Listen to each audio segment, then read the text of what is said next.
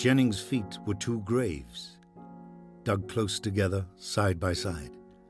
Unlike the others in the cemetery, these were fairly recent, one full sized, the other small. The headstones unadorned, bearing only names and dates. See the dates? asked Jennings. June the 6th, four years ago. Thorn approached slowly and stood beside him, staring down at the mounds. They're the only recent ones in the whole place.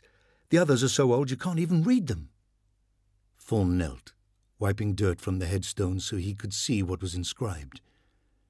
Jennings knelt beside him, surprised to find that his companion was in tears.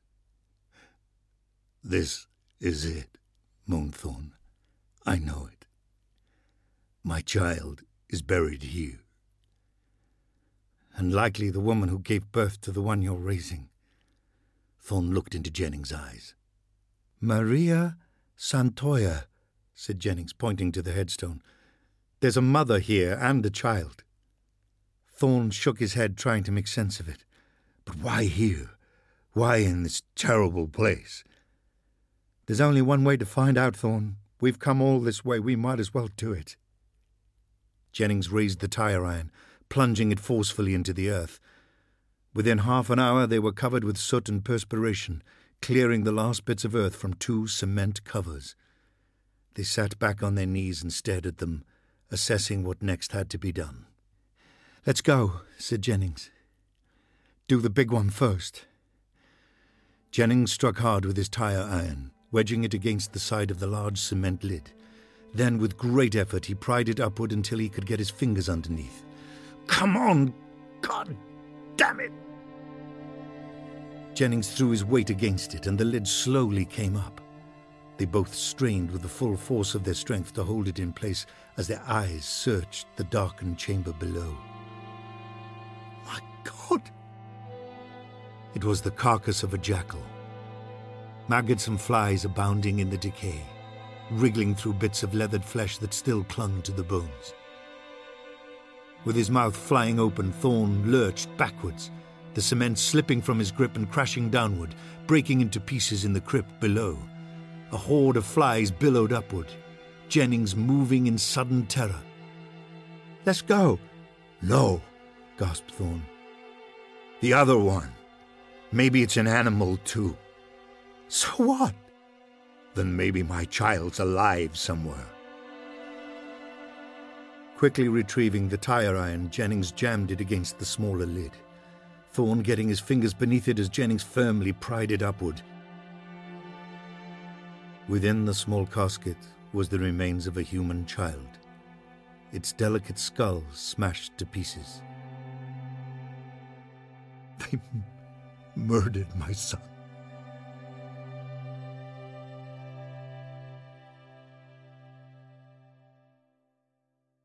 They found their way to a small hotel and signed in under false names, the concierge giving them the key to a single room. Thorn had fallen into an exhausted sleep, awakened by the phone. It was dark now, and Jennings was gone. Yes, Thorn answered groggily. It was the voice of Dr. Becker, the tone of his voice betraying the news to come. I'm sorry to have to tell you this long distance. What's happened? Kathy jumped from her hospital window. She's dead, Mr. Thorn. We, we did everything we could. At midnight, Jennings returned, his gangly form bent with exhaustion as he looked to Thorn's figure lying prone on the bed. Thorn? Thorn didn't answer, and Jennings sat heavily at the opposite side of his bed. I found out about the town of Megiddo. It's taken from the word Armageddon, the end of the world. Where is it? Thorn asked without expression.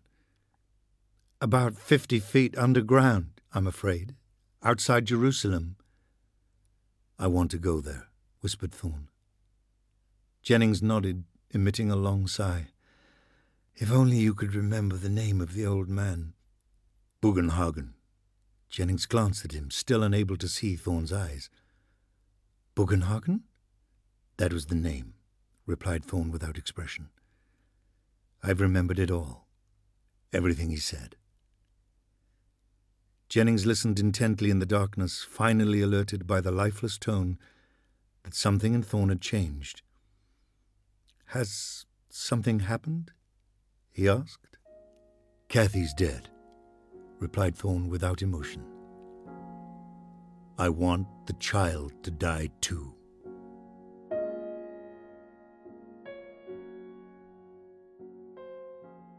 The chamber was lit with dozens of hanging lanterns, the shadowed walls betraying the vague contours of buildings and stone stairwells moulded directly into the rock.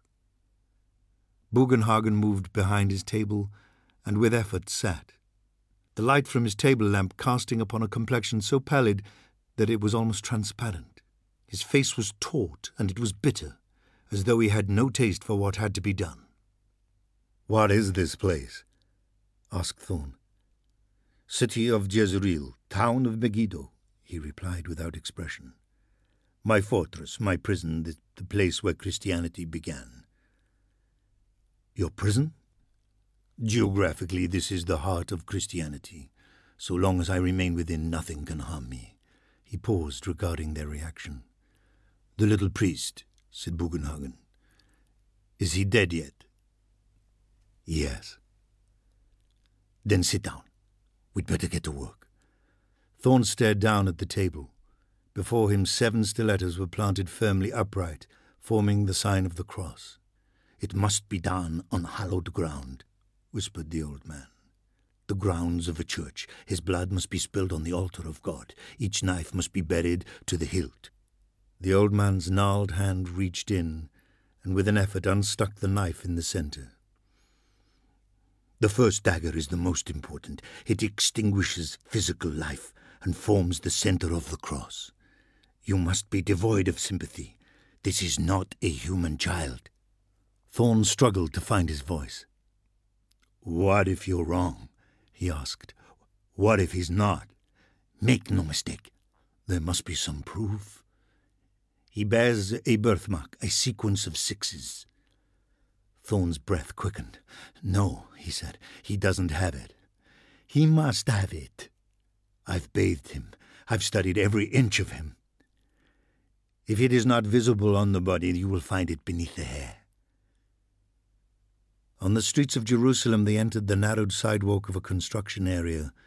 Thorn held up the package in his trembling hands.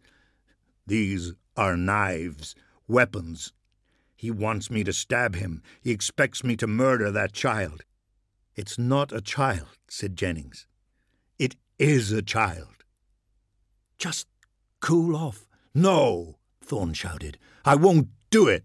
He hurled the package of knives far beyond him where it hit a wall and bounced into an alley. Jennings moved quickly into the alley. He kicked rubble aside, spotting the small package at the base of a garbage bucket ahead.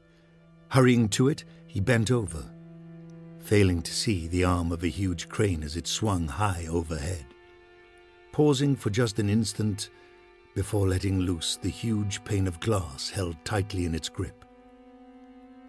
It sliced downward with the finality of a guillotine, catching Jennings just above the collar, neatly severing his head from his body before exploding into a million flying pieces.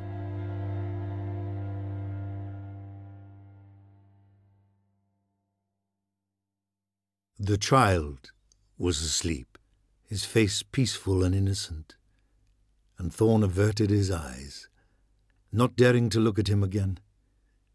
He tightened his muscles and drew in his breath, then moved forward, a razor clutched tightly in his hand.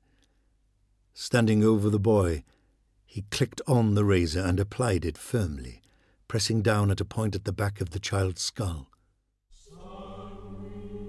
It was there, the birthmark, its scab like texture torn into by the razor and bleeding now, but clearly imprinted against the white scalp at the base of his head. They were sixes, three of them, in a clover leaf pattern with their curved tails touching in the center.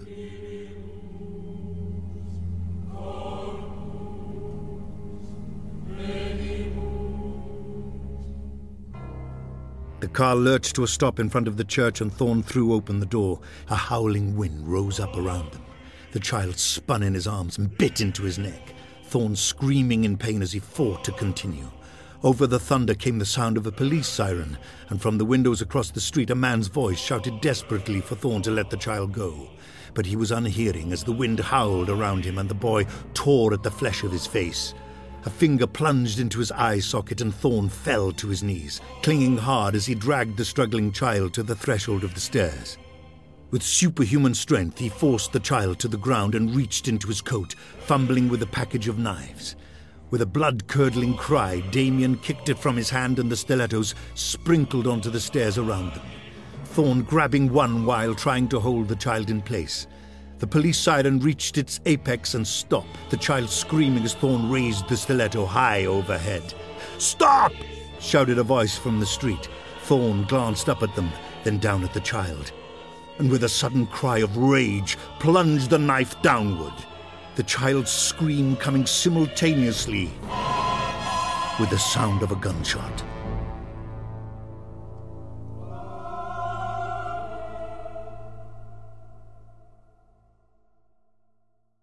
In New York City, outside the cemetery gates, reporters watched and photographed through telephoto lenses. At the gravesite, the two caskets were being slowly lowered, the priest raising his arms to the sky. Within the assembled mourners, a couple stood apart from the rest, surrounded by men in plain clothes whose eyes furtively roamed the crowd. It was a man, dignified and stately a woman in a black veil at his side, holding the hand of a four year old whose arm was cradled in a sling. And as we commit Robert and Catherine Thorn to their eternal rest, intoned the priest, we turn our eyes to their child, Damien, the sole survivor of this once great family, now moving into the household of another. May he prosper in the love they have to give May he assume the legacy of his father and become a leader of mankind. From his position near the graves, Damien watched the two caskets descend, holding tight to the hand of the woman at his side. Four motorcycled policemen escorted the limousine outward past the line of reporters, and they snapped photographs of the child's face as it stared back at them through the rear window of the departing car. For all, the photographs would be marred by a blemish, a flaw in the film emulsion, creating a haze that hung over the car.